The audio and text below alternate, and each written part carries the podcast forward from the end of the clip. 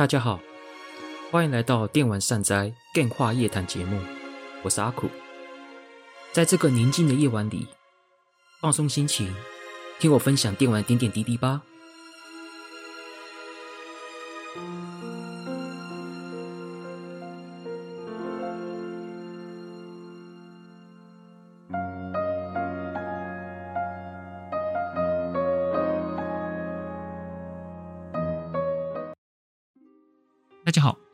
来到阿苦的电话夜谈节目，是阿苦。今天呢，第五十一集，我要来讲一下红白机这台主机的一些内容，还有一些故事哈。当然啦，所谓的故事是我的故事，红白机的故事，我相信去 Wiki 查一查，大概也知道了啦。不过，个人的红白机故事，那每个人可能都有一些不同的回忆，或是不同的一些趣事。所以说今天呢，就是由我来分享一些跟红白机相关一些故事哈。那进入主题之前呢，讲一下近况吧。那最近近况基本上，呃，其实我 Podcast 我已经好一阵子没录了。上次录 Podcast 基本上也是六月的事情哦。无论是跟金属合录的 FF 那一集，还是这第五十集我我访问我表哥，就是谈《水浒传》天岛一零八星的那集节目，基本上都是六月的时候的事情哦。整个七月呢，我是都没有在录 Podcast，基本上都是在做我的 YouTube 影片。当然，YouTube 影片制作到现在，其实我大概也抓到了一点 SOP 的流程，哈，只是说抓到，但还没有到很完善。所以说，对我来说，做完一支影片，比起之前来说的话，那一个流程会快了一些。我大概可以抓大概十五小时左右，可以完成一部影片。就是整包含写稿这方面，大概十五分钟，大概十五小时就可以完成。除非是那一种内容必须要讲很多细节的，我可能要提早准备。要不然一个很基本款的内容，我大概觉得就十五小时就差不多了，算是一个成长吧。毕竟已经连续七周都周更了，所以说那个会越来越熟练的，会越来越熟练的。毕竟 YouTube 是我的主力啦，所以说这方面我还是得多下点功夫。八开始的部分，当然，虽然说我七月没有录，但是至少我在七月有上节目嘛，所以说还是有上节目更新这样子。所以说八月的部分，我还是会录个一两集节目，然后跟听众们分享这样。总之呢，我的 YouTube 现在的周更还。就是十二期十二周，就是我之前有上自媒体的课程，要十二周连续更新嘛。目前已经进行到第七周，所以说还有五周的连续更新时间。所以说这段期间还是得绷紧神经，好好的把影片做好，然后做出来，然后交作业，然后等到之后之后有什么样的打算，或者有什么样的安排，可能就等十二周的课程结束。就是十二周的那个作业结束之后呢，再慢慢思考吧。这个大概就是我最近的近况了吧？对啊，下次近况也许会有些什么改变，说不定。好，那近况分享完了，我们就开始讲一下，就是本集主题吧。在前阵子七月十五号，刚好是任天堂推出的电玩主机红白机嘛，Famicom 发售四十周年。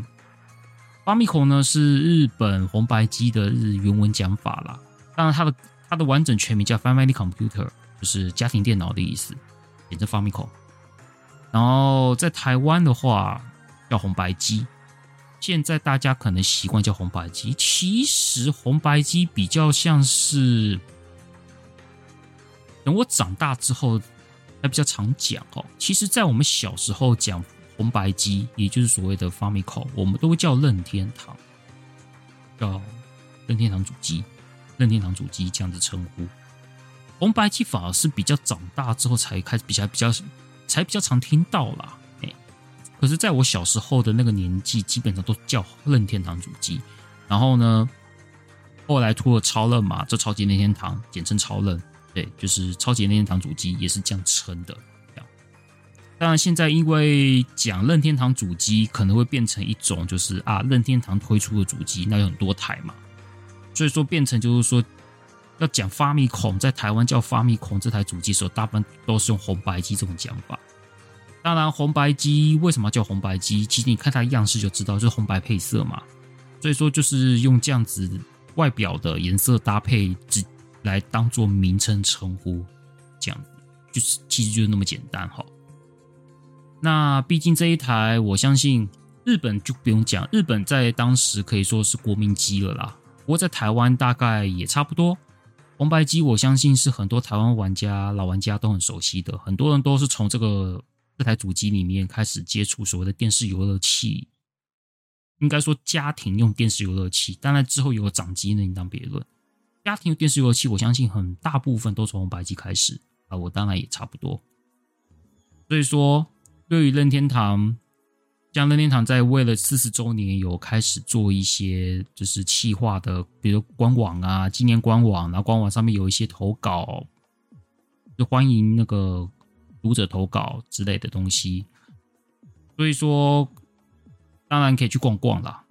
但是我相信看了这个官方纪念网站，多多少少都会想起自己红白机的回忆吧，就小时候玩红白机的一些画面啊、故事啊这些东西。在当年玩红白机的孩子们啊，对吧？像我那时候，像我这个年纪的孩子们，我想现在都已经是可以当父母了，哎，很多都已经成为父母了啦，对吧？当然，我现在是单身啦，还没有还没有结婚这样。但是我以前一些即使没联络的，但是可能在脸书上面有加好友，但是没什么在联络的一些国小同学、国中同学，其实他们。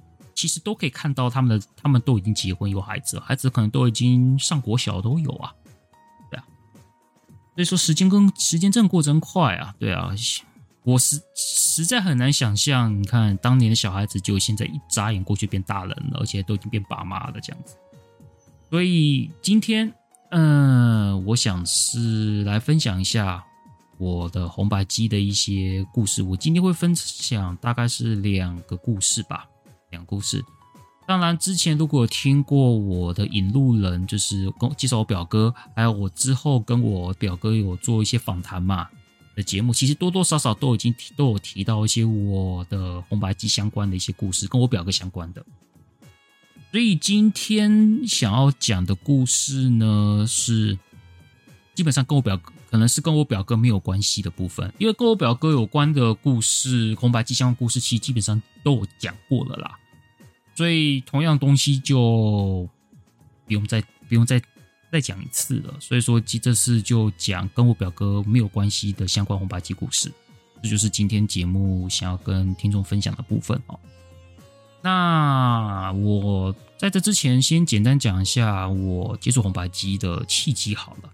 其实严格说起来哦，我自己是没有拥有过正版的红白机的。这样听起来你不觉得很奇怪哈？啊，我没有，我没有正版红白机，我怎我怎么可能会玩红白机游戏之类的东西？呃，是有的，是有的。我当年虽然没有红白机正版的红白机，但是我却有红白机的卡夹，我也有玩过红白机的游戏。哎听起来觉得很奇怪，好不好？如果是以现在的概念，比如说 Switch，你你买的 Switch 基本上要不然就水货，要不然都要不然就是官方代理机。无论是水货也好，还是代理的主机也好，都是正版的啊。对，没有没有，难道说有盗版的吗？没有啦，对不对？即使是玩盗版游戏的那个做法，你也是要弄个原版主机来弄来改啊，对啊。所以说。既没有原版主机，你又可以玩那个游那个那个主机的游戏。你现在人的想法可能觉得很奇怪吧？如果比较年轻的听众，虽然说听我们节目基本上不太会有年轻听众啦，但是如果是比较可能是二十几岁的或者十几岁的那个玩家，听到我在讲这些东西，会觉得神经病啊？怎么可能？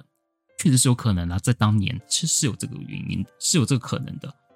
那是什么？状况我待会会跟听众们说，这样子。我先想想我去买入手主机的过程好了，就是在我国小一年级的时候，那时候我跟我爸妈一起去逛夜市哈，然后在夜市上面有个路边摊在卖电视游乐器哈，那个摊位呢基本上就是摆个桌子，然后后面就放弄一个架子，然后放电视，然后电视上面呢，就是可能电视上面放一台主机，然后插的卡夹，然后展示游戏画面这样子。然后桌上呢，桌上的就摆了很多红白机卡夹，琳琅满目的。当然很想要嘛，这这没什么好说的，因为电视游乐器机毕竟是在我们那个年代，也不要说我们那个年代，应该说各个年代都差不多。就是至少在我这个年代来说的话，电视游乐器是一个是我们这种小男孩。都会很想要的玩具啊，除了所谓的我们的合金玩具模型之外，就是电视游乐器这种，就是也是我们这些小男孩的最爱啊。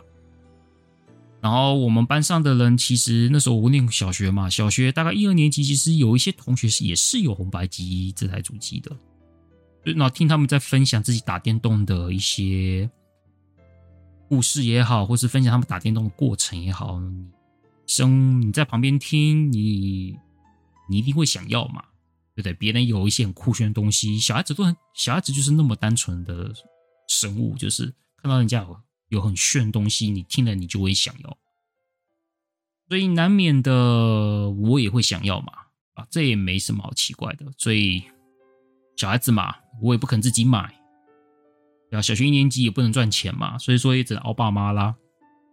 我应该也有讲过吧，也许是在直播讲，也有可能在 Podcast 里面有讲。反正就是我爸妈就是一个不得不说啦，蛮好的一个父母啦，也蛮好讲话的。对，所以说他也帮我买了很多游戏主机。至至少我爸妈不像，可能不像一些其他家长，就真的是那一种看到电玩就是那一种恨之入骨啊，然后视为。洪水猛兽的那种态度比较不会，当然我玩太过头，他们还是会教训我啦。所以说我二的爸妈，他们还就买给我了。也就从国小一年级开始，我也就拥有正式的电玩主机。从国小一年级到现在四四年喽，对吧？所以说，人家问我说我我的电玩年龄从哪里开始算，我都会从我小学一年级开始算。说到现在将近快四四十年。我第一款游戏是什么呢？这个我应该之前有讲过，就是 Konami 的《忍者龟二代》。哎，当然，《忍者龟》就是一个，当然我那个《忍者龟二代》就呃有点复杂啦，因为《忍者龟》在红白机的游戏基本上有三款、三款、四款，我记得有一款是做格斗的啊。我们讲所谓的横向卷轴游戏有三款，一款是《机龟忍者传》，一款就是二代跟三代嘛。超级龟忍者是二代，三代是曼哈顿计划。那我买的是超级龟忍者，哎，也就是所谓的二代。为什么会复杂呢？简单提一下啦，因为忍者龟的欧美版跟日版基本上代数不一样。因为美版的话是把机龟忍者传当做一代，然后龟忍者是二代，曼哈顿计划当做三代，这是美版的排法。但是日版不太一样，日版把《机龟忍者传》直接分开出来，所以所以他所以说他不把《机龟忍者传》当做一代，他是当做一款独立的游戏，然后他就把《超级龟忍者》当做一代，然后曼哈顿计划当做二代，所以说这一点日版跟美版这一边这一点是不太一样的，只是说以台湾的习惯，台湾的习惯就是要以美版的那一种分法。来做区分，所以说我们通常都会习惯讲忍者龟一代就是机龟忍者传，二代就是超级龟忍者，三代就是曼哈顿计划。曼哈顿计划就是那个会有大绝招的那个版本，就这样子。这个是简单的跟大家说明一下。至于为什么我喜欢，为什么我选忍者龟这款游戏，其实也很简单呐、也没什么很特别的，就是我当年就是很喜欢看忍者龟的动画，华视吧。在华视播的样子，每个礼拜六还是礼拜天的下午几点就是开始播。那个时候我每个礼拜都固定看啊，超喜欢的。甚至录影带有出租卡通的忍者忍者龟卡通出租，我也会租来看。那时候就是喜欢到这种程度，也有买玩具嘛，忍者龟的玩具以前也有。所以说，因为就是很喜欢忍者龟，所以说看到忍者龟的游戏，我就当然二话不说一定会买嘛。然后我表哥也跟我说不要买《机龟忍者传》，对，这个这所以说为什么会选二代，这是一个原因。因为我我那时候表哥就跟我说不要买一代，不要买《机龟忍者传》那款难玩这样子，所以我就马上就二话不说就选择了忍者龟二代。刚好现场的那个摊贩有卖这台主机，卖这款游戏，所以我就二话不说，就是去买了。或许听到会觉得说，哎，奇怪了，妈，嗯，路边摊有卖电视游乐器这种事情哦？呃，当然有啊，哎，那个是那个年代是不是很稀奇的事情啊？当然现在你已经看不到了啦。现在你去夜市，你去哪看到卖电视热器的摊贩？现在我不敢说一定没有，我不敢说啦，因为我这几年逛夜市几率也蛮低的。但至少我至少我这几年去逛夜市，不太会看到有人在卖电视热器的啦，就是摆个桌子上面放主机给你卖。应该是没有啦，哎，我自己是应该是觉得应该是没有，但是在当年哦，就是在我小时候，这个是很常见的事情哦，夜市都会有人卖红白机、卡夹，或者是卖那些主机的东西哦，这这不是很奇怪的事情，甚至买电视游乐器也不见得一定要到专卖店啊，文具店也有卖啊，对吧？这个我之前很早很早很早以前我的节目就有做，我就提过了，文具店、钟表行都有卖啊。所以说那个时候买买卡夹跟买主机，还真的就不是说一定要到专卖店去。而且我我红白机时期，我在玩红白机时期的时候，其实我的卡夹大部分都是在电玩店以外的地方买的。在电玩店买的卡夹反而没几款，主要都是在文具店跟跟那个夜市摊贩买的，但大部分我是直到超任。进入超人时代了之后呢，买的游买游戏的部分才主要都是在电视游戏专卖店去买的。那接下来就要讲讲，我刚刚不是说过我没有拥有正式红白机吗？就是正版红白机。那我买那台主机是什么东西？对不对？应该会觉得很奇怪吧？其实我买这一台呢，是台湾仿制日本的红白机互换机，叫小天才。这一台主机是台湾广茂。红白机的东西，所以它所以说它基本上它虽然不是红白机，但它可以玩红白机的游戏。其实也不止主机啦，我当时买的《忍者龟》二代的卡夹也不是正版的，也是台湾的盗版。所以说，在那个时候，我无论是主机跟卡夹，基本上都没有原版，全都是盗版。为什么会这样子？因为当时。因为当一方面是当时的版权意识很薄弱嘛，啊当然还有一个更主要的点是当时的代理成机制没那么成熟，所以说往往因为代因为代理机制没那么成熟，所以说正版的东西在当年是非常非常非常昂贵的，哎，红尤其是红白机时代的正版真的是非常贵，非常贵，而且。买到的地方，买到的门路也不是很多，可能是专卖店，要不然就去百货公司找办法。或是像文具店或者是路边摊，基本上不太会有正版的卡夹这这些东西。所以说，当时想要取得原版，真的不是那么容易的事情。但是你也知道嘛，想玩的人实在太多了，小孩子那么多小孩子想玩，毕竟当年的小孩子的数量跟现在不能比啊，当年没少子化啊。那是当年一个一个一个年级班有八班到十班，一班有三三四十个人，这些都是很正常的事情啊。在我那个年代的时候，那你说现在现在当少子化就没什么好讲的，但是当年小孩子很多啊。所以说我所以说，我想台湾的一些公司多多少少都觉得不会放过这种商机啊。毕竟原版那么贵，那又那么又那么难取得，那不如就自己做一个吧。哎，这也就是。再加上也没有版权意识还不发达嘛，所以说不也不怕被抓，所以说就开始做这样子的一个生意。红白机互换机，我想都也是在这个时代背景的时候才开始有出现。但不管怎么说啦，那又怎么样呢？反正我我我买到电视游乐器了，又有卡夹可以玩，开心嘛，对不对？也不会特别在意说什么正版盗版的事情，而且代理机制，台湾的所谓的电视游戏代理机制成熟，其实已经要等到两千年以后，PS Two 以后的事情了。甚至你要说真正完全成熟，就是开开始进行所谓的正版，就是把正版游戏当做理所当然的时期，反而从 PS3 开始。对 PS 三，从 PS 三之后呢，台湾玩家已经开始就是把玩正版这件事情当做比较理所当然的事情了。你看多久以后的事情？哦，将近二十年以后的事情哎，说是不是啊？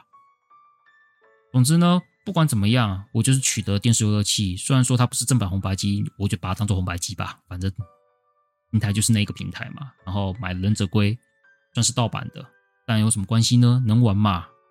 回家回到家，把主机装起来，打开开关，我就可以开始享受我的游乐器的那个乐趣。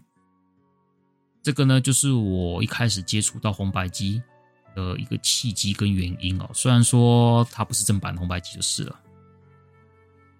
那接下来就要开始讲今天的主题，我的故事吧。先讲第一则吧。哎，第一则，小时候呢，除了我表哥之外呢，当然还是有其他的玩伴啦。当然啦，也不是我的。今天分享的也不是我那位第二位引路人哦。我之前有做两集引路人节目，第一集讲我表哥，第二集讲我小学同学。当然，我今天不，今天我要讲的玩伴不是我那位小学同学，因为那位小学同学是我在高年级，就是准备要升国小五年级高年级的时候分班认识的。所以说呢，我在那个时期就已经在玩超任了。所以说，那位引路人，我那位国小同学给我的影响，他对我他对我来说是从超任开始，从超任玩伴，然后再进入到沙腾 PS 那个之后的那个玩伴。红白机的部分，我那位引路人，我那位国小同学是没有参与的。所以今天的故事不是讲他，哎，就是这样子。那今天，那我今天要讲的玩伴是谁呢？应该是我第一次分享吧，在。那个节目上面，就是我国小，在我国小二年级的时候去，那时候我妈在暑假把让我去上一个珠算补习班，珠算的，哎，在我家附近，现在那个地方变成诊所了，呃，话虽然我一直在，虽然我会长大后一直在觉得说我去学珠算干嘛，对吧？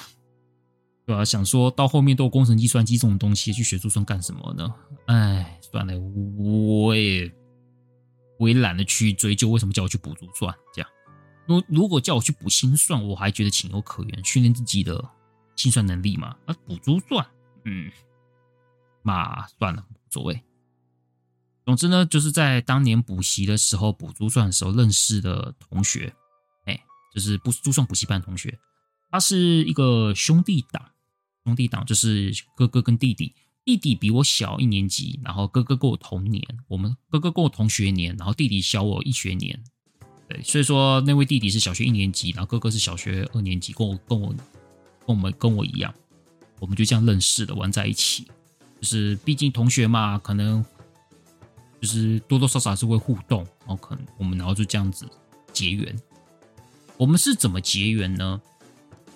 嗯，其实就是从《圣斗士星矢》这一部作品哈，他们是非常死忠的圣斗士迷啊。多死忠呢？我有我第一次去他家的时候吓到，你知道吗？他们家有很多的圣斗士的玩具，就黄金圣斗士玩具。不知道大家老玩家应该应该说比较年纪比较大的一些听众，我想应该知道，小时候其实。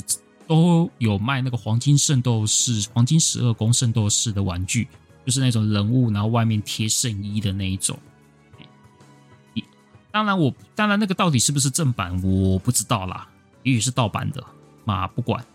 但是至少有卖，然后封面都是会看到一些就是黄金圣斗士的那个照片图案嘛。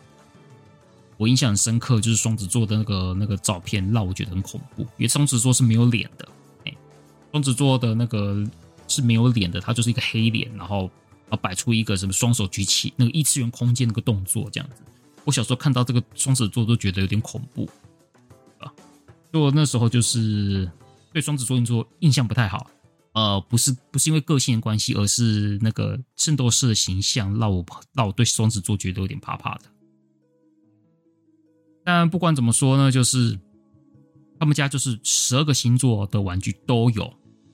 都有，然后呢，也也有漫画、动画，我有点忘了。反正他们家就是有漫画，圣斗士的漫画，以及很多，还有以及玩具。总之，他们就是很迷圣斗士。那我小时候也就是说圣斗士粉还不至于，但是至少还还蛮爱看的，但是可能没有到很迷的程度。但毕竟有看嘛，我有看，然后他他们是粉丝，一定有看，所以我们就聊起来了。就因为圣斗士这个东西开始慢慢的熟，慢慢的熟，然后最后就变成就是我到他最后已经熟到说我可以到他家去玩，然后他们也可以到我家去玩这样子。我去到他们家就看到他们的那个玩具，大开眼界。当然，我表哥也是也也有也有在看圣斗士啦，只是说我跟我表哥住的地方相隔太远了，然后一年也不过见个两三次。所以说，我跟我表哥的互动时间终究没有那么多，所以说变成就是去找他们，就找就就去找他们。所以说，在我表哥以外的时时间呢，基本上大部分我都去找这位兄弟党玩，去去他们家玩，或他们或是他们来我家玩这样子。因为圣斗士嘛，所以说。你也知道红白机有出一款游戏叫做《圣斗士星矢黄金传说》这一款这款游戏，所以说也是因为他们知道圣斗士有出游戏，然后跑来跟我分享嘛，对啊，因为圣斗士粉嘛，他们一定圣斗士有出游戏，他们一定不会错过嘛，然后他们他也会买游戏之后呢，也跟我也跟我讲这件事情，然后然后就邀我去他们家一起玩圣斗士那款游戏。印象非常深哦，非常深。我们举的，我们玩他那时候买的是《圣斗士星矢黄金传说》一代，他们买的是一代，然后他们就很开心的跑来跟我说：“哎，我买的圣斗士卡夹呢，圣斗士有出游戏呢，好棒哦，要不要一起来我们家来看我们来来一起玩这样子？”那我当然很开心啊！哦，有出游戏哦，那哦，我想看看哎，不知道不知道怎么玩这样子，不知道什么样的游戏这样，我就。去他们家玩嘛，就没什么好讲的，就是很开心的跑过去他们家玩了。然后之后呢，然后之后我们我们就到他家了嘛，到同学到我那个兄弟讲兄弟党的同学家了。然后我们就开《圣斗士星矢黄金传说》的游戏来玩。简单介绍一下《圣斗士星矢》，简单介绍一下《圣斗士星矢黄金传说》好了。反正它就是第一款红白机第一款的《圣斗士星矢》改编游戏。然后前半段基本上会有历经所谓的星矢取得圣衣，然后银河战争，还有打暗黑圣斗士，以及打白银圣斗士，然后最后到到那个黄金十二宫那边去打黄金圣斗士。不过呢，黄金传说一代它的它游戏发售的时候，其实故事剧情还没有把十二宫打完。所以说，它到后半段打十二宫的那个黄金斗士，黄金圣斗士是不完整的，是没有把全部的黄金圣斗士给叫出来，就好像只打到处女座还是天蝎座，后面就没有了，后面就变成原创的。所以说，那款游戏的那个大魔王其实是原创的影之圣衣，哎，不是我们所熟知的双子座萨卡。这也是因为那时候的故事进度还没有到的关系，所以才设计一个原创敌人。这样，这个就是简单讲一下啦。那我们就回到正题哈，就是玩《圣斗士星矢》那一段真是很有趣，因为我们不会玩，你知道吗？我们第一次买来的时候，因为一代的操作跟二《黄金传说》跟《黄金传说》完结篇的玩法是完全不一样的。完结篇的玩法就很强，就比较简单好懂，但是一代就。一开始我们真的不会玩，而且我们又看不懂日文。我记得我们第一次打开来玩的时候呢，第一个遇到第一个敌人就魔灵嘛，魔灵。然后我们因为我们不会玩，因为我们当时因为台湾那时候的卡夹基本上都是卖裸卡居多啦，没有卖卖盒装。原版卡夹本来就很难买嘛，原版卡夹都会有盒子跟说明书嘛，但是我们买的台湾买的。卡夹基本上都是那个卡夹外面包个塑胶套，就这样拿去卖了。所以说不会有说明书这种东西。所以那个时候你要玩的时候呢，就是凭自己的直觉去操作，去猜它怎么玩。所以那《圣斗士星矢》这款游戏基本上是蛮需要说明书跟攻略本的，因为它的操作比较偏向 RPG 这种文字游戏的玩法，它不是那种。用动就是很简单的动作游戏就可以知道怎么玩的，不是？因为因为不会玩，所以说我们一开始在打魔灵的时候，就变成就是说，它它其实这个游戏有四个亮条，包含了攻击力、防御力、行动力之类的东西，有四个亮条。你要把这下面这四个亮条加满之后呢，然后开始输入攻击，你就可以使出天马会金拳或天马流星拳这样的东西。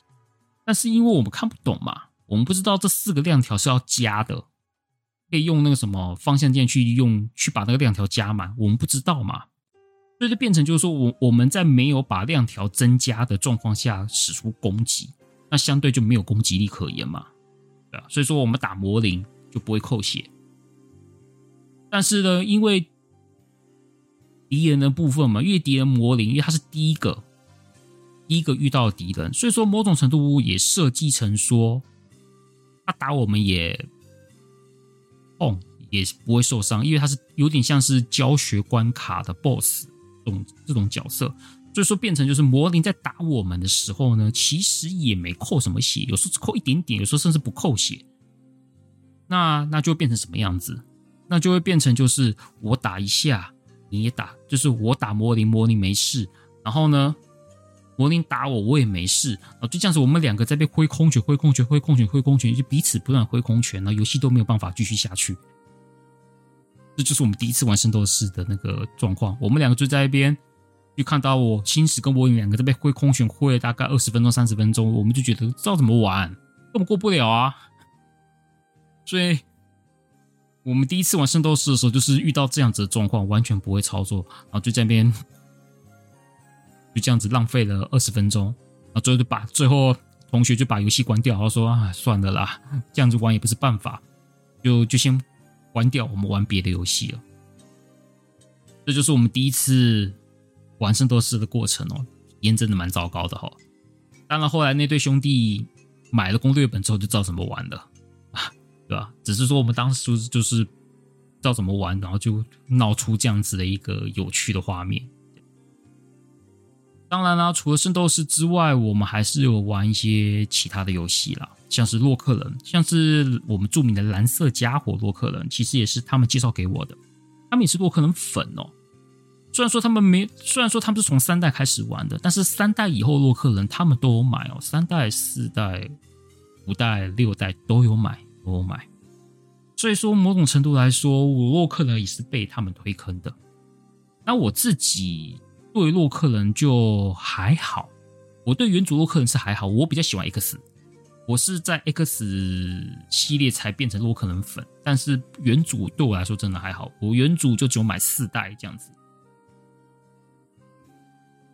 所以像其他代，其他代像三代、五代、六代，我都都我都是跟他借来玩的。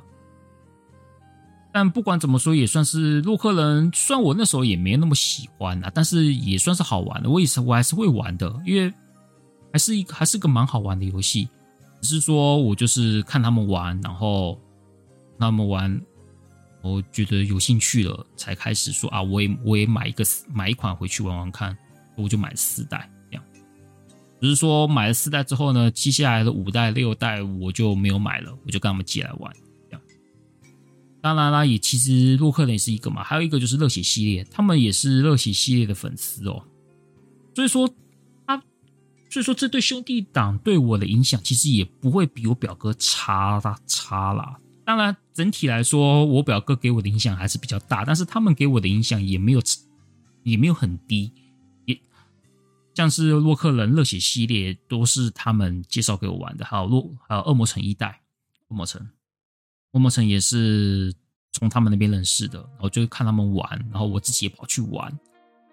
像热血部分的话，我们很喜欢玩热血高校或是热血行进曲，我们就在边对战，然后如果谁输了，就在那边笑他，哈哈哈哈之类的。然后有时候。我跟他们好像也很少玩到吵起架来了，因为这这对兄弟长他们算是脾气很好的人呐、啊，所以说我们也很少到弄到吵架，只是说多多少少会有点小吵嘴啊，吵架是不至于的。但不管怎么说，我们都玩在一起嘛，热血高校、热血热血行进曲，还有热血格斗传说。格斗传说我玩的就没有那么熟了，高校跟行进曲我那时候比较熟。就跟他们也比较常跟他们一起玩，这样。所以说，在我那个时候，就是在我红白机时期，他们对我而言都是一个蛮重要的一个存在。我甚至连带这些，我带这，我甚至连带这对兄弟党来介绍介绍给我表哥认识，我表哥也认得这对兄弟党。哎，我之前前前一阵子跟他聊天，他们也他们还记得这对兄弟档。所以说我们所以说我们彼此之间都有一些就是关联啊，一些连接。毕竟我表哥一年来没几次嘛，所以说这对兄弟档就变成是我很主要玩伴。当然，等到长大，等到高年级就变成我那位国小同学了。那个时候基本上是每一个礼拜都会去他们家玩，几乎啦，我不敢说每个礼拜，但几乎一个月起码四个礼拜，起码三个礼拜都会去他们家玩。那相对他们也会来找我玩嘛，不就是我们不不就是我去他们家，就他们来他们来找我这样子，我们就一起互相玩一些双打的，或者是一些单人玩的动作游戏。他们玩动作游戏比较多啦，RPG 类的方面比较少。RPG 类主要是我从我从表哥那边接出来的，跟他们玩都是玩动作类的游戏占大部分。所以说，我们那个时候的关系就是那么就就真的蛮好的。当然，除了游戏之外呢，我们之间也有聊一些动画的话题嘛，比如说《魔神雄传》。跟之前圣斗士，我们就我们是，我们是先从圣斗士结缘的，所以说圣斗士的相关话题绝对不会少。当然就是《魔神英雄传》之类的东西，动画方面我们也会一起聊。只是说，只是说，现在我的印我的记忆里面呢，跟他们聊动画相关的记忆其实没有那么深，主要还是在游戏上面了。对，所以说对我来说，这对兄弟档。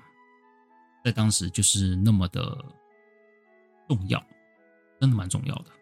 要不然，我也想不到有什么在那个时期，我也想不到有什么其他的朋友能跟他们可以像他们这样子那么常来往。大概就直到我国小五年级认识我那位国小同学之后呢，我就变成就是说啊，比较常去找那位国小同学，而他们的话就是稍微少一点。但是我们还是有来往，我们还是有来往。在这对兄弟档，我跟他们来往是来往到国中才开始断掉，因为他们有搬过家，哎，他们有搬家。在我国国小六年级还是国中的时候，他们有他们就搬家了，搬到那个永和那里。其实其实新家，他们的新家我有去过，哎，也没有很远呐，就只。只是说也是需要坐公车的程度，但也没有很远。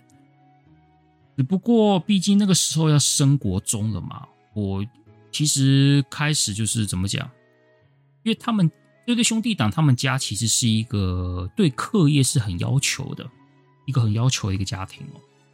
当然，我也是，我家也是对课业很要求啦。只是说他们比我更要求，哎，比我更要求。他们都是他们兄弟俩是优等生。所以说，等到他们上国中的时候，我想多少家长都会开始说啊，进国中了，我们的课业就是对我们的课业的那个会变得比较紧迫盯人一点。我也一样，他们更不用说了。所以说，变成就是因为我成绩没有他们好啦，我也比较我也比较爱玩呐。所以说，变成就是我我有一种感觉，就是他们的爸妈。有一点点觉得，哎、我太爱玩了，变得有一有一点点觉得不太想要让我常找他们的那种感觉，这是我自己的感觉啦。实际上是不是这样子，我不知道。只是说我隐隐约约有有一种这种感觉，所以说之再加上他们又搬过家，我有我必须要搭公车去他们家玩嘛，会变得。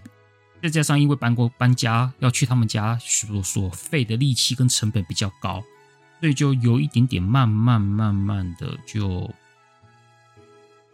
断联系了，就比较就没有再去找他们玩了。然后我就变成去找我那一位国国小同学去找的，就是我第二位引路人，我就变得去找他来玩了，就变成就是说他们的位置变我被我那个第二位引路人给取代了，我就变成常去找他们而不去找他们了。然后久而久之，我我我我跟这位兄弟党就这样断联了，哎，其实就这样子。然后断联之后呢，就一直都没有联络了。我那位引路人，在我在六七年前都还有找我互动，还跟我话家常。但是这位，但是这位兄弟党基本上国中一断就再也没有联络了，就是就真的是完完全全没有联络了。所以说我也不知道他们现在到底过怎么样，我也不知道他们现在是不是还住在那边，都不知道了。只是说想想，你说会不会觉得可惜？当然是可惜啦。但是到了这个岁数后，我们我们在这个岁数，其实已经觉得对于人际关系这件事情，其实很多时候你不能强求啦。可能就是我跟他的缘分就这样就这样已尽了吧。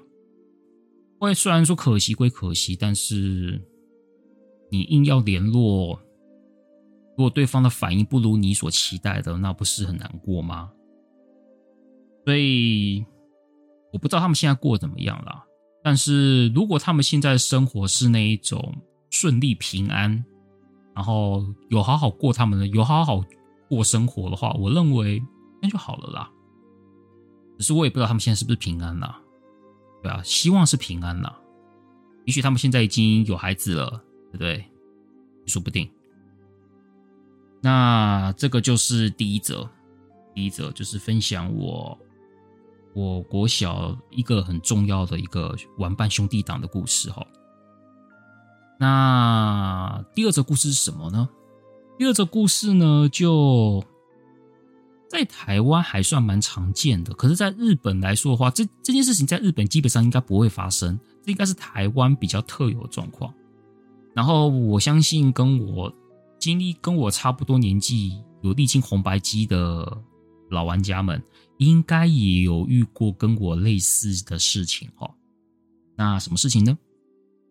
这个故事我们就叫合卡地狱吧。那在讲这故事之前，我们先讲什么叫合卡哈。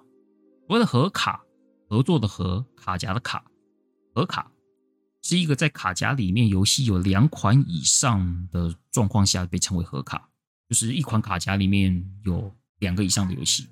嗯，其实就这么简单。只不过听起来好像觉得很正常哦。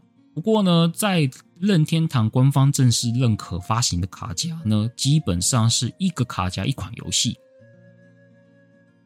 至于一款卡夹里面有两款游戏的状况，基本上是很少的，几乎没有。我所知道红白机官方的认可的合卡是 FF 的一二合集，这是史克尔在红白机末期上面推出的一个 FF 一代、二代合集。剩下的大概都是一款游戏、一款卡夹啦。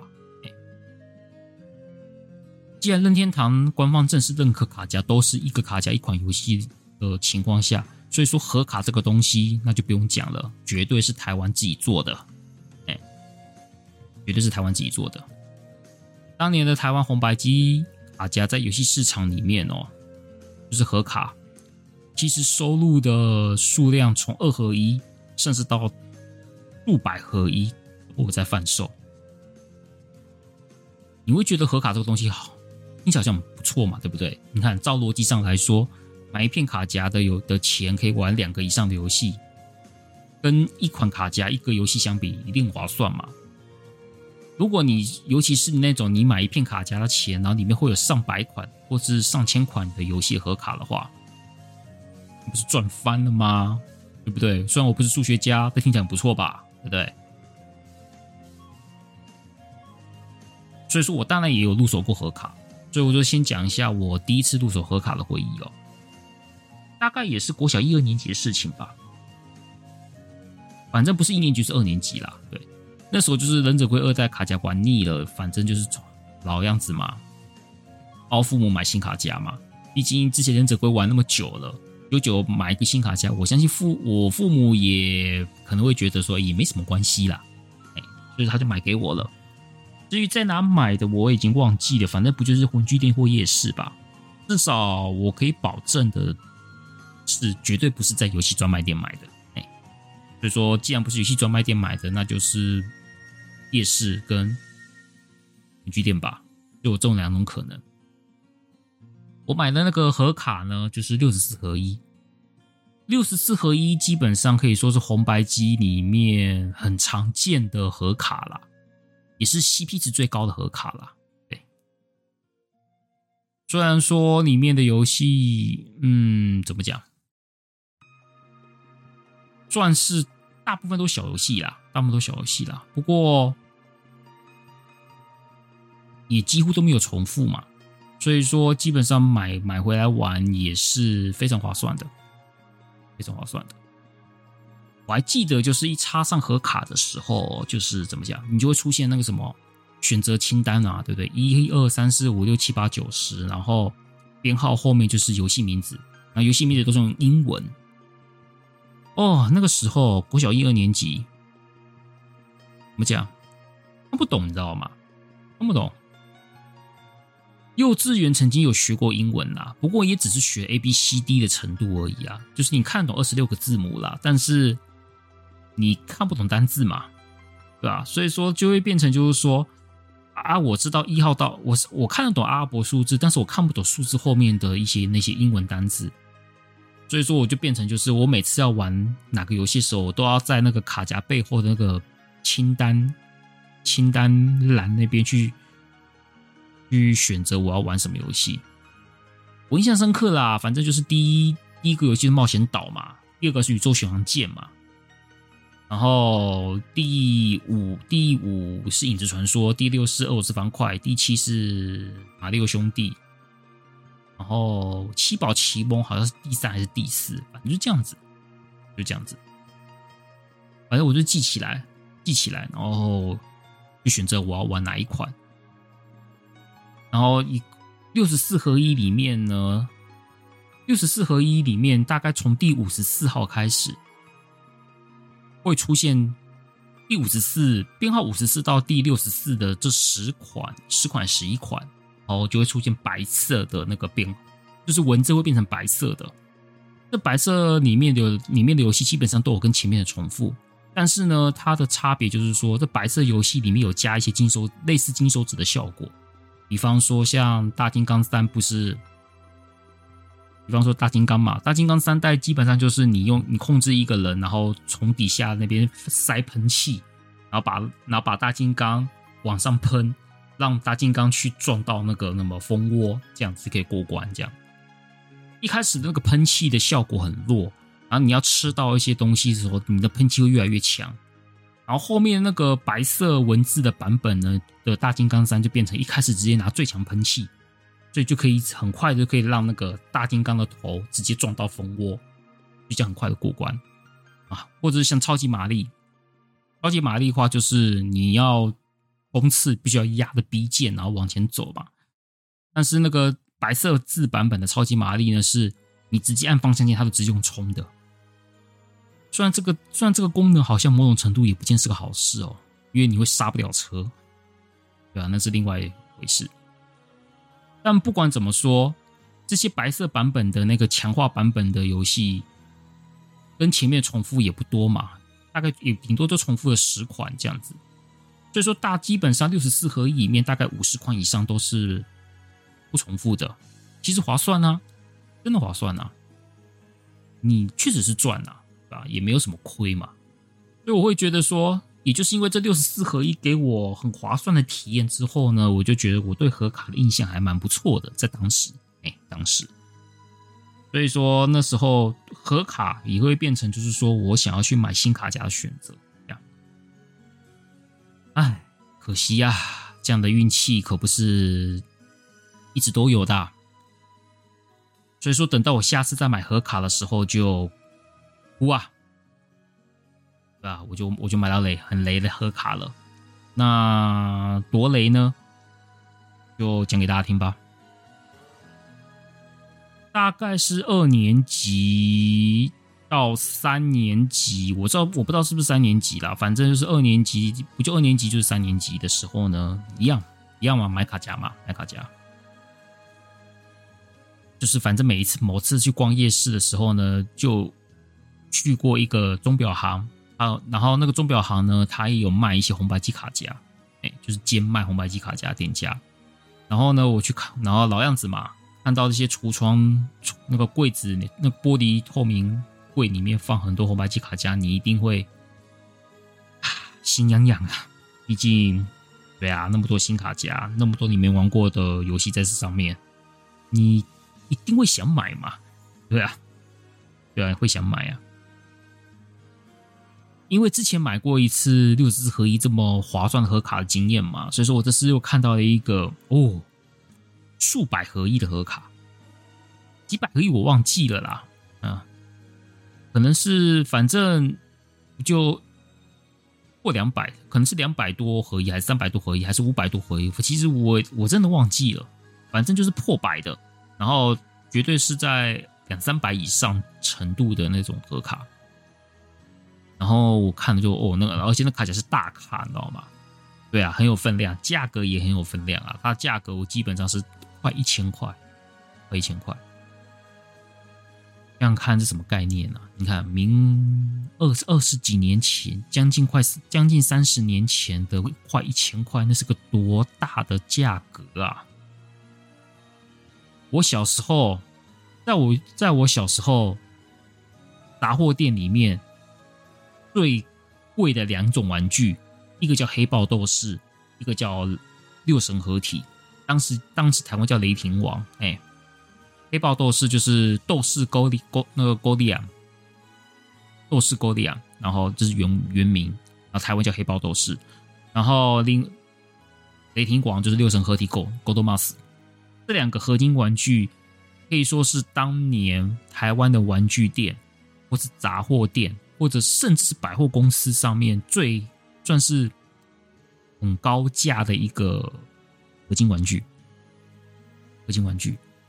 然后这两这两个玩具的价格差不多，在当时都是卖大概就是七百多块台币到八百多块台币，大概是这两个，大概七八百块台币的价格，在当时这是非常高价的玩具哦，真的是很高价。那几乎可以说是你买了这个，你就等于你拥有了一个很屌的玩意儿。哎，你既想看，你既想想看那个卡夹，那个那个卡夹就是我刚看刚讲那个盒卡卡夹钱，基本上就可以买一台买一台黑豹斗士或者是六神合体的合金玩具，你就可以知道那个东西有多贵，在当时是非常贵的。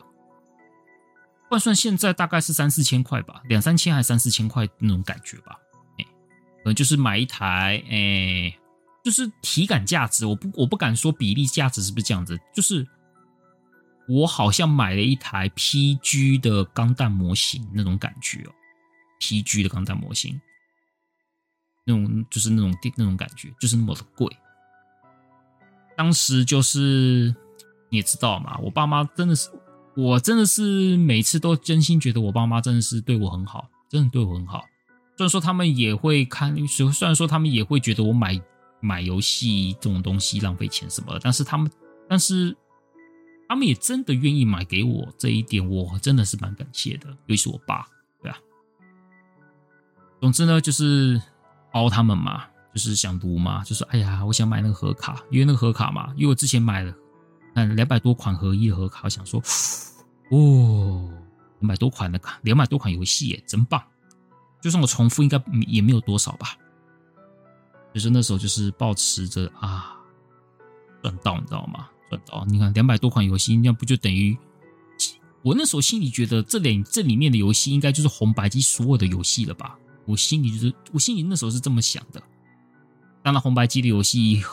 有破千款呐，对啊，如果看过那个官方图鉴、官方游戏图鉴，其实有破千款啊，其实也不是只有几百款就可以搞定的。但那时候我是心里这么想啊，所以说想说我我买的卡夹，也就等于就是说红白机的所有游戏我都可以玩到了，很好，所以跑去跟爸妈说我想要买这一款这款卡夹，这是这个就是这个数百合一的盒卡。但是毕竟那个价格嘛，我刚刚也讲了，它的价格就等于一个高级合金玩具的价格，所以我爸妈看了也是很犹豫啊。他觉得，他就跟我说：“诶，这个这个东西很贵，很贵。如果你真的要买的话，那你大概有好一阵子没有办法买新卡夹喽。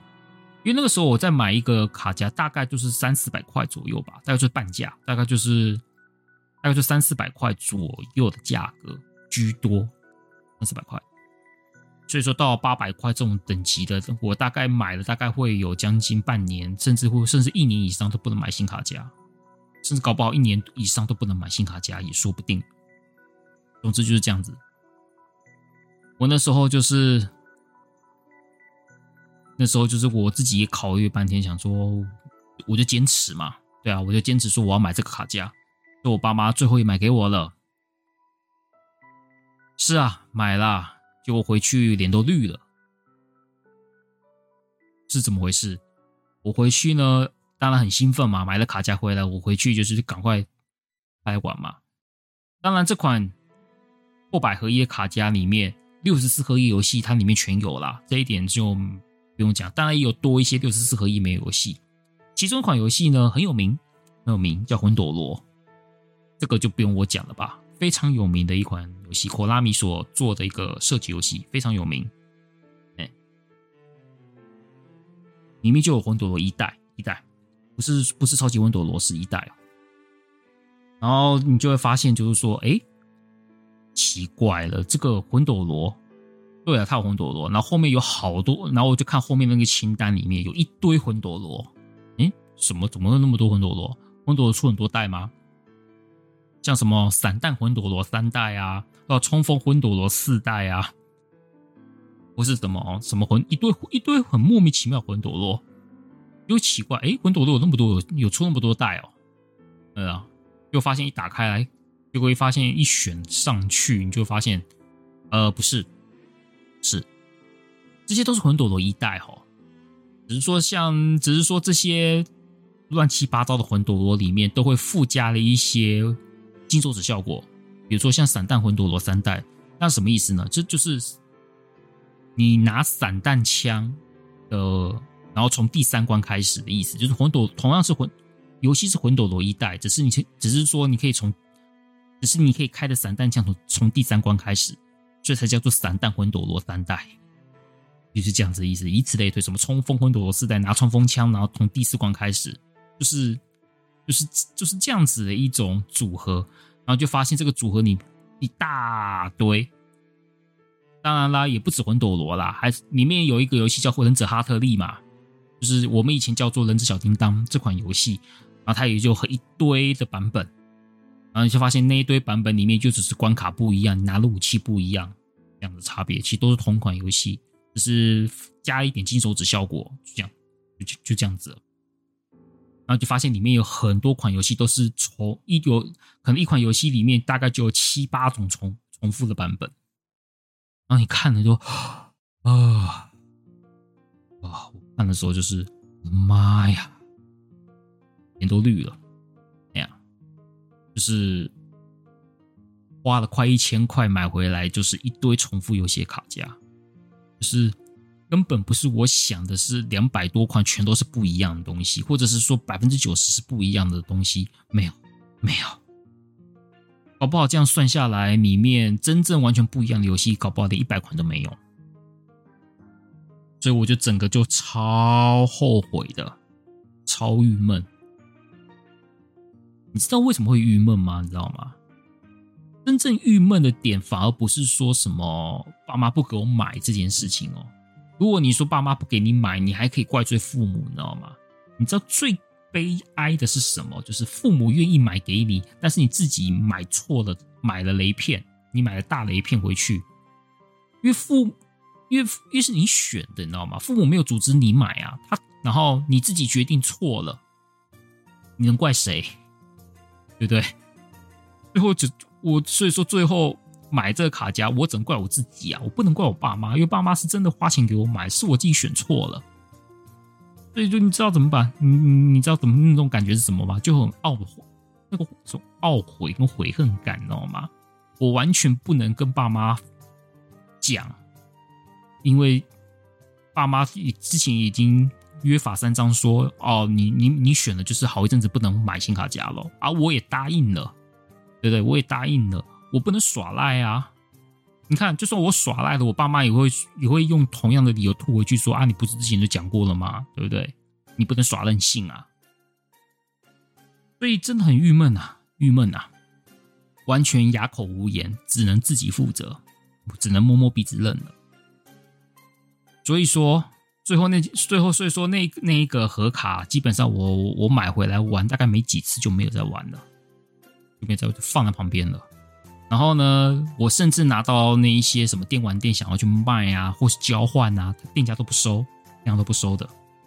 所以那个东西就变成了一个废弃物，你知道吗？就变成像一个装饰品般的那样的那个东那存在。然后我每看它一次就觉得很碍眼，就不会送。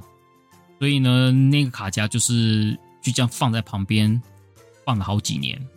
放到之后，我整我整个红白机相关的卡夹跟主机都被我妈送给邻居了。那个因为那时候我一直在玩超人，没有在玩这些东西之后呢，我妈就看到这些东西不玩浪费，所以就送给邻居的小孩子了。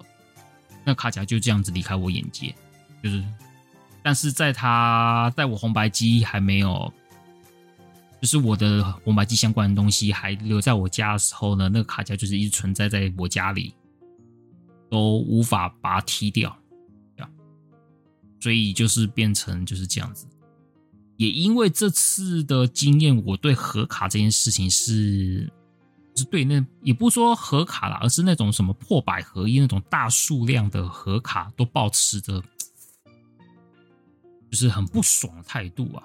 所以说我每次只要看到那种什么破百合一，甚至破千合一的，我脑子直觉就会觉得妈骗钱的啦，骗钱的啦，一定是烂东西啦，那种那那种那种很直觉的那种仇恨心态，很明显，明显。所以我自从那一次开始。就是自从买那个盒卡开始，我就再也没有买过相关的那种大数量盒卡了。之后都是买单卡，要不然就是买那一种，我保证绝对不会重复的，比如说什么二合一、三合一那种。我之前有买一个，就是七龙珠二合一嘛，利一利二二二合一，那这个就没有问题嘛，因为就是利益跟利二嘛，啊，这完全没有问题，就一定就一定划算。或者是什么热血热血合集。嗯，这里面有四款热血相关游戏啊，四合一嘛，也不太会骗人嘛，对吧？所以说就变成就是只买那种少量合一，要么就单卡，什么破之后的所谓的什么五十合一呀、一百合一呀，甚至是破千合一，我都我都完全不会想买，这样子。当然，这是红白机比较常遇到的状况啦，因为进入在因为在进入超任时代之后呢，基本上啦。超任时代基本上就不太会有所谓的这种盒卡了。通常超任时代里面会有这种盒卡的，都是日本官方推出的合集游戏的话，基本上就不会有这个问题了啦。像超任最著名的是马里奥，马里奥大集合嘛，有马里奥合集这款游戏。这里面的马里奥合集游戏那就没什么好讲的，全部都是不一样的，不会有那不会有像这种盒卡诈欺的事情嘛。所以说，在超任之后，基本上就不太会有遇到这种状况了。不过，就我自己所知啦，到两千年以后，GBA 在台湾也是有很多台湾做合做所谓的合卡，GBA 合卡这种东西。当然，我那时候并没有拥有掌机的部分，所以说我不知道 GBA 盒卡有没有搞像当年红白机那么夸张的诈欺的那种做法，我就不知道了。哎，但是我是知道 GBA 时代还有卖盒卡的。不过 GBA 就是末代了，最后进到 N NDS 的时候就没有所谓的 NDS 盒卡这种东西了，对，就没有了，也就是正式绝迹。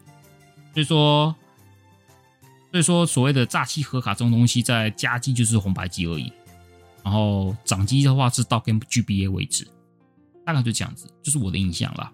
对，如果有什么指正啊，或是补充，也欢迎听众可以到电玩善哉的脸书粉丝专专业跟我跟我反馈。这样像核卡诈欺这种事情哦，在日本基本上是不太会发生啊，因为日本卖的东西就是日本他们自己官方官方的卡夹，因为红白机官方卡夹就是一就是一一款一个游戏，所以就就不会有这种情形了。所以说这种情形在日本玩家就无法感受，所以说就是变成像我们这种像我们这种那种盗版横行的地方，才会有这样子的类似的诈欺事件。这样，其实我长大后想想哦，你看，因为我长大后想想，其实，当然我我那时候觉得很干，现在想想好像其实也没有那么亏，你知道吗？因为你想想看，如果我要买一个魂斗罗一代盒卡，哎，我不是不是不是我，如果要买一个魂斗罗一代的日本正版卡夹的话，大概也是一个盒卡钱呢。我觉得，我觉得应该也跑不掉吧。然后我最后我后来想想说啊，我买了啊，我花了一个合金玩具的钱买了一个魂斗罗，然后里面再加一堆有的没的，好像也没有多亏哈、哦。因为如果我要买一个魂斗罗一代的日版日版正版卡夹，大概也是这个价钱吧，也是要七八百块的，当当时七八百块台币吧，甚至更贵，说不定哦。长大后想想，好像也没有特别亏嘛。对啊，这是这是这是现在我的想法啦，只是说在当时就是终究还是失望啦。但是其实就如果你硬要用客观来说的话，真的也没有很亏啦，毕竟确实是。七八百块里面含了很多个游戏嘛，只是说，只是说跟你内心的期望有落差，所以说才导致这种很失落的感觉。我认为这种心情应该占大部分，要不然就客观来说，其实也没有亏了。只是我在，只是说，如果是用成现在我的想法，然后变回回到当年那个时代的我的话。就是我把我现在的意识回到套用在当时小孩子的我身上的话，我大概会觉得七八百块，七八百块不如去买一款 RPG 游戏，买《吞噬天地》一代，或是买《吞噬天地》二代，或者去买《月风魔传》，都还比较好吧。就是这就是我那种想法。以上呢，就是我就跟听众们分享我两个红白机相关的故事哦，一个是我的一个小学。补习班的兄弟党玩伴，一个就是买盒卡很干的心，很干的那个心情故事，这就是我这次想要分享的两两则故事哈。其实啊，其其实现在想想，也就是我相信很多人玩红白机都属于他们自己的故事啦。当然，有些故事可能不见得都像我一样。其实，即使是像盒卡诈欺这件事情。很干，但是对我来说，它也不是一个很痛苦的故事，只是觉得有一点点，嗯，虽然说不是很开心，但没有到痛苦的程度啦。啊。但是有一些红白机的故事，对，有些红白机的故事可能不见得都像我一样，都是那么的开心，或者是好笑，有可能是痛苦的回忆也说不定，或是想到一些悲伤的事情。像日本有一位叫有一位叫深田洋介的人哦，他是一个历经红白机世代的玩家。他在二零零三年开设一个网站，叫做回忆中红白机哦，然后里面就收录了很多日本玩家们讲红白机的故事哦。然后最新的文章有收到二零二二年，深田洋介他自己在京都那边有开一个跟那个怀旧游戏相关的 bar，个酒吧。然后现在还在，现在在开，只是说它的开业时间都是那种不是很确定，它都是在月前，它都会先预告说这个月会哪几天会开店，哎，哪几天会开店，上面有上面的开店时间呢，就是他会开店的，就是上面的开店日期，就是他会开店的时间。如果没有，如果上面没有那个日期的话，就不开店。他是用这样子的方式经营，可能是主业啦，它可能是他的副业。然后里面就会放了一些他在红白机里面相关的一些主题的一些摆设或是一些东西，这样子。有机会去京都，我应该会去一趟吧，去一趟。呃，如果哪一天我去京都，应该会去他的店参访一下。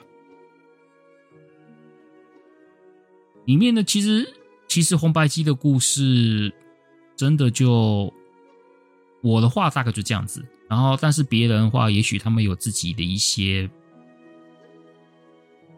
特别的回忆吧，对吧？只能说同样的红白机哦，但是每个人都有不同的故事哦。这些故事呢，酸甜苦辣都有啦，有酸甜苦辣各种故事都有。但不变的是，哦，这些故事都是自己的成长过程啊。然后这个过程可能会成为你未来的一个养分，也说不定。对我来说，小时候的电玩对我来说是一个让我成长过程的一个很开心的养分。无论无论是想法，或者是一些做事的一些心得。或是一些做事、做人做事的一些一些故事啊、想法啊，这些东西，其实玩电玩这件事情，真的都让我从电玩里面学到一些东西。然后，更何况我在电玩上面里面得得到的一那种开心跟满足感，也都是因让我童年能够过得开心的一个很关键的要素。所以说，电玩啊。所以说我才现在才会开始做电玩自媒体，就是抱，因为小时候受到电玩太多帮助了，就想开始回馈。不知道听众你们自己有没有属于你们自己红白机的故事呢？啊，我也很想知道。如果听众愿意的话，可以就是分享在电玩善哉脸书粉丝专业下面讲讲你们红白机故事。或者是你可以到我的网址、我的脸书粉丝专业阿酷游戏窝来分享你们的红白机故事，无论是开心的，还是很难过的，或是很愤怒的，都好，这些都是这些都是自己的成长过程嘛。如果不如果愿意分享，让我知道的话，我很开心的。大概这样子。好，那本期节目就到这边啦。希望本集的红白机故事呢，可以让你回想出一些你以前玩红白机的一些回忆或者一些小故事。然后顺便也虽然已经过了啦，虽然这个节目上架的时候已经是过了红白机的生日了，但是我还是想跟红白机说一声生日快乐，日岁了。希望这个红白机的那种，就是能够。红白就是希望那些当年玩过红白机的玩家们都能够好好的珍惜这一段，在珍惜这一段在玩红白机时期的一些珍贵的回忆跟故事，好好珍惜。这就是对我来说，就是这这四十年，应该说是这次的节目主题，我最想表达的一个心情吧。本期节目就到这边啦，那就下期节目再见喽，拜拜。